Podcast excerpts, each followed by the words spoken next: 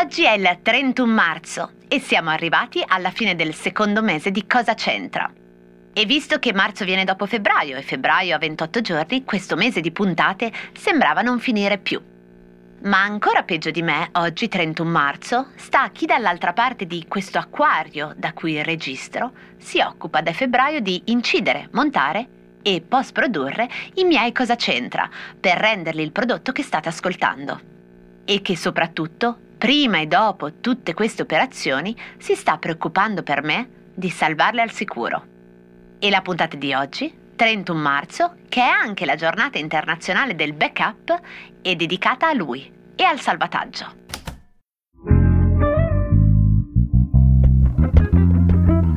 Cose arrivate da vari luoghi, epoche e situazioni. Sono sintomi, sono diagnosi e a volte sono soluzioni. Messe una accanto all'altra ci raccontano chi siamo.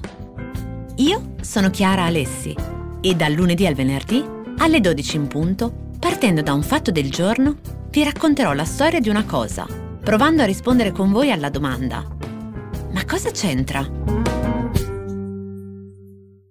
Ma cosa c'entra la giornata internazionale del backup con Gesù? Spoiler! La risposta non è in quello che nominate quando vi siete dimenticati di salvare i file ma ha a che fare con quell'iconcina che cliccate e che vi permette di salvare il lavoro che state facendo. E quell'iconcina è un floppy disk. Per operare alla massima velocità consentita dalle telescriventi, che a 50 baud e di 428 segnali, ossia di 70 parole al minuto, si fa spesso uso di un perforatore che registra il codice dei segnali su una zona per mezzo di perforazione. Prima dei floppy disk c'erano le schede perforate e i nastri magnetici. Dopo il floppy disk ci sarebbero stati i CD-ROM, i DVD, i Blu-ray, i Laserdisc, le chiavette USB, gli hard disk. Oggi c'è la nuvola. Ma c'è ancora il tasto salva, il nostro floppy disk. E c'è anche per chi non ne ha mai visto uno in vita sua. È diventato piatto e bidimensionale, ma è ancora protagonista dei nostri computer ed è l'eroe della giornata di oggi per il backup. Qualche tempo fa uno di questi utenti o gruppi di utenti con una faccia di pietra nella pic di profilo e un nickname con la parola cultura, profili di grandissimo successo che ricevono tonnellate di like e condivisioni per me del tutto inspiegabilmente, ha pubblicato uno dei suoi lunghissimi thread sullo scheomorfismo, ovvero quella corrente grafica che realizza icone digitali attingendo alla loro vera sembianza nel mondo reale. Tipo la cornetta del telefono per la chiamata, cornetta che pure è un oggetto che non esiste praticamente più, eppure che tutte e tutti in tutto il mondo, anche laddove il telefono di Gran Bell non si è mai visto, associamo alla chiamata. Il tweet, che ha ricevuto a oggi circa 25.000 retweet e 160.000 like, dice così. Hai mai notato che l'icona di salvataggio è un floppy disk anche se diventato obsoleto vent'anni fa? Si chiama Schiomorph e una volta che inizi a cercare è ovunque. E da lì parte il thread che inizia proprio col floppy disk. Passa appunto per il telefono, poi dalla busta, che è l'icona di Gmail, l'obiettivo fotografico per il logo di Instagram, la pila per la batteria, eccetera, eccetera, eccetera.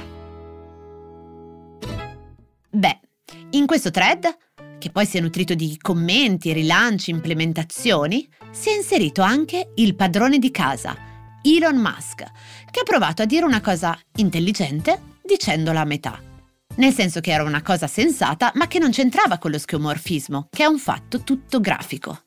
Ha scritto Elon Musk che chiamiamo scroll l'operazione di far scorrere la pagina sul nostro device digitale, anche se in effetti nessuno di noi ha mai visto uno scroll, che in inglese sta appunto per papiro. Interessante, anche se fuori tema. E ovviamente non è questo che c'entra con Gesù.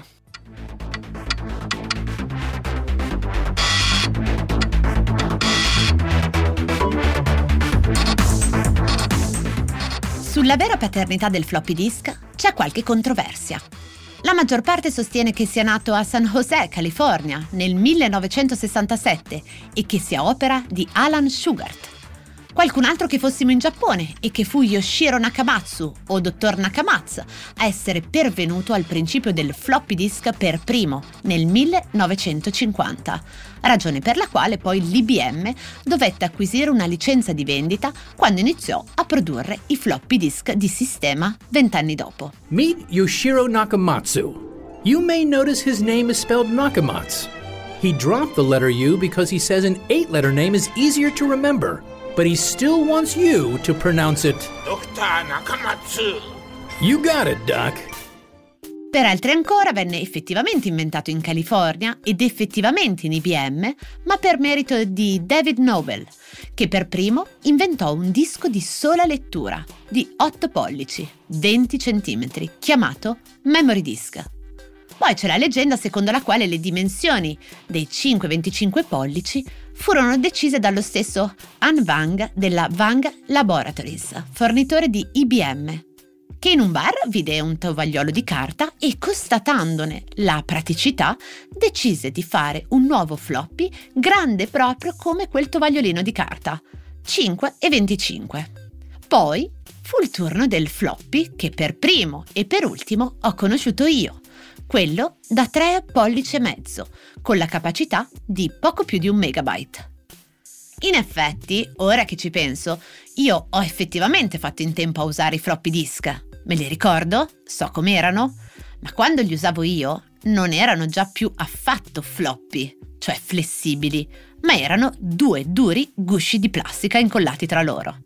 Quindi, benché la dimensione e la consistenza più o meno molle non siano verificabili sull'icona bidimensionale che troviamo nei nostri PC, mi viene da dire che nemmeno quello lì che vediamo e su cui salviamo sia effettivamente il floppy disk, così com'era, cioè floppy.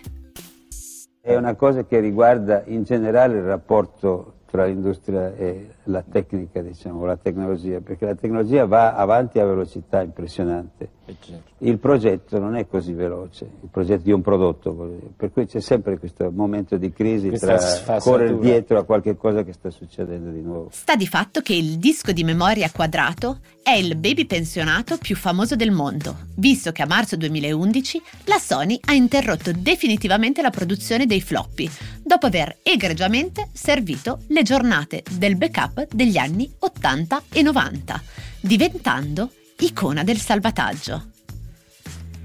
Ed ecco, cosa c'entra un floppy disk con Gesù?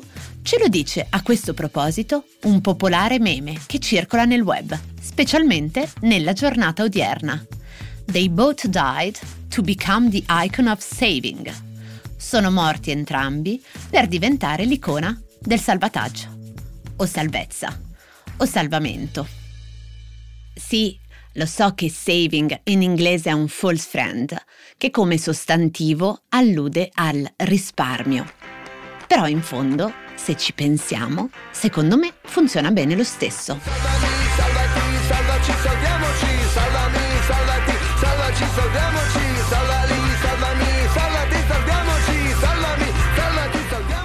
E buon 31 marzo a tutte e tutti soprattutto perché se oggi è l'ultimo giorno del mese, significa che domani arriva Stefano Nazzi con le sue nuove indagini.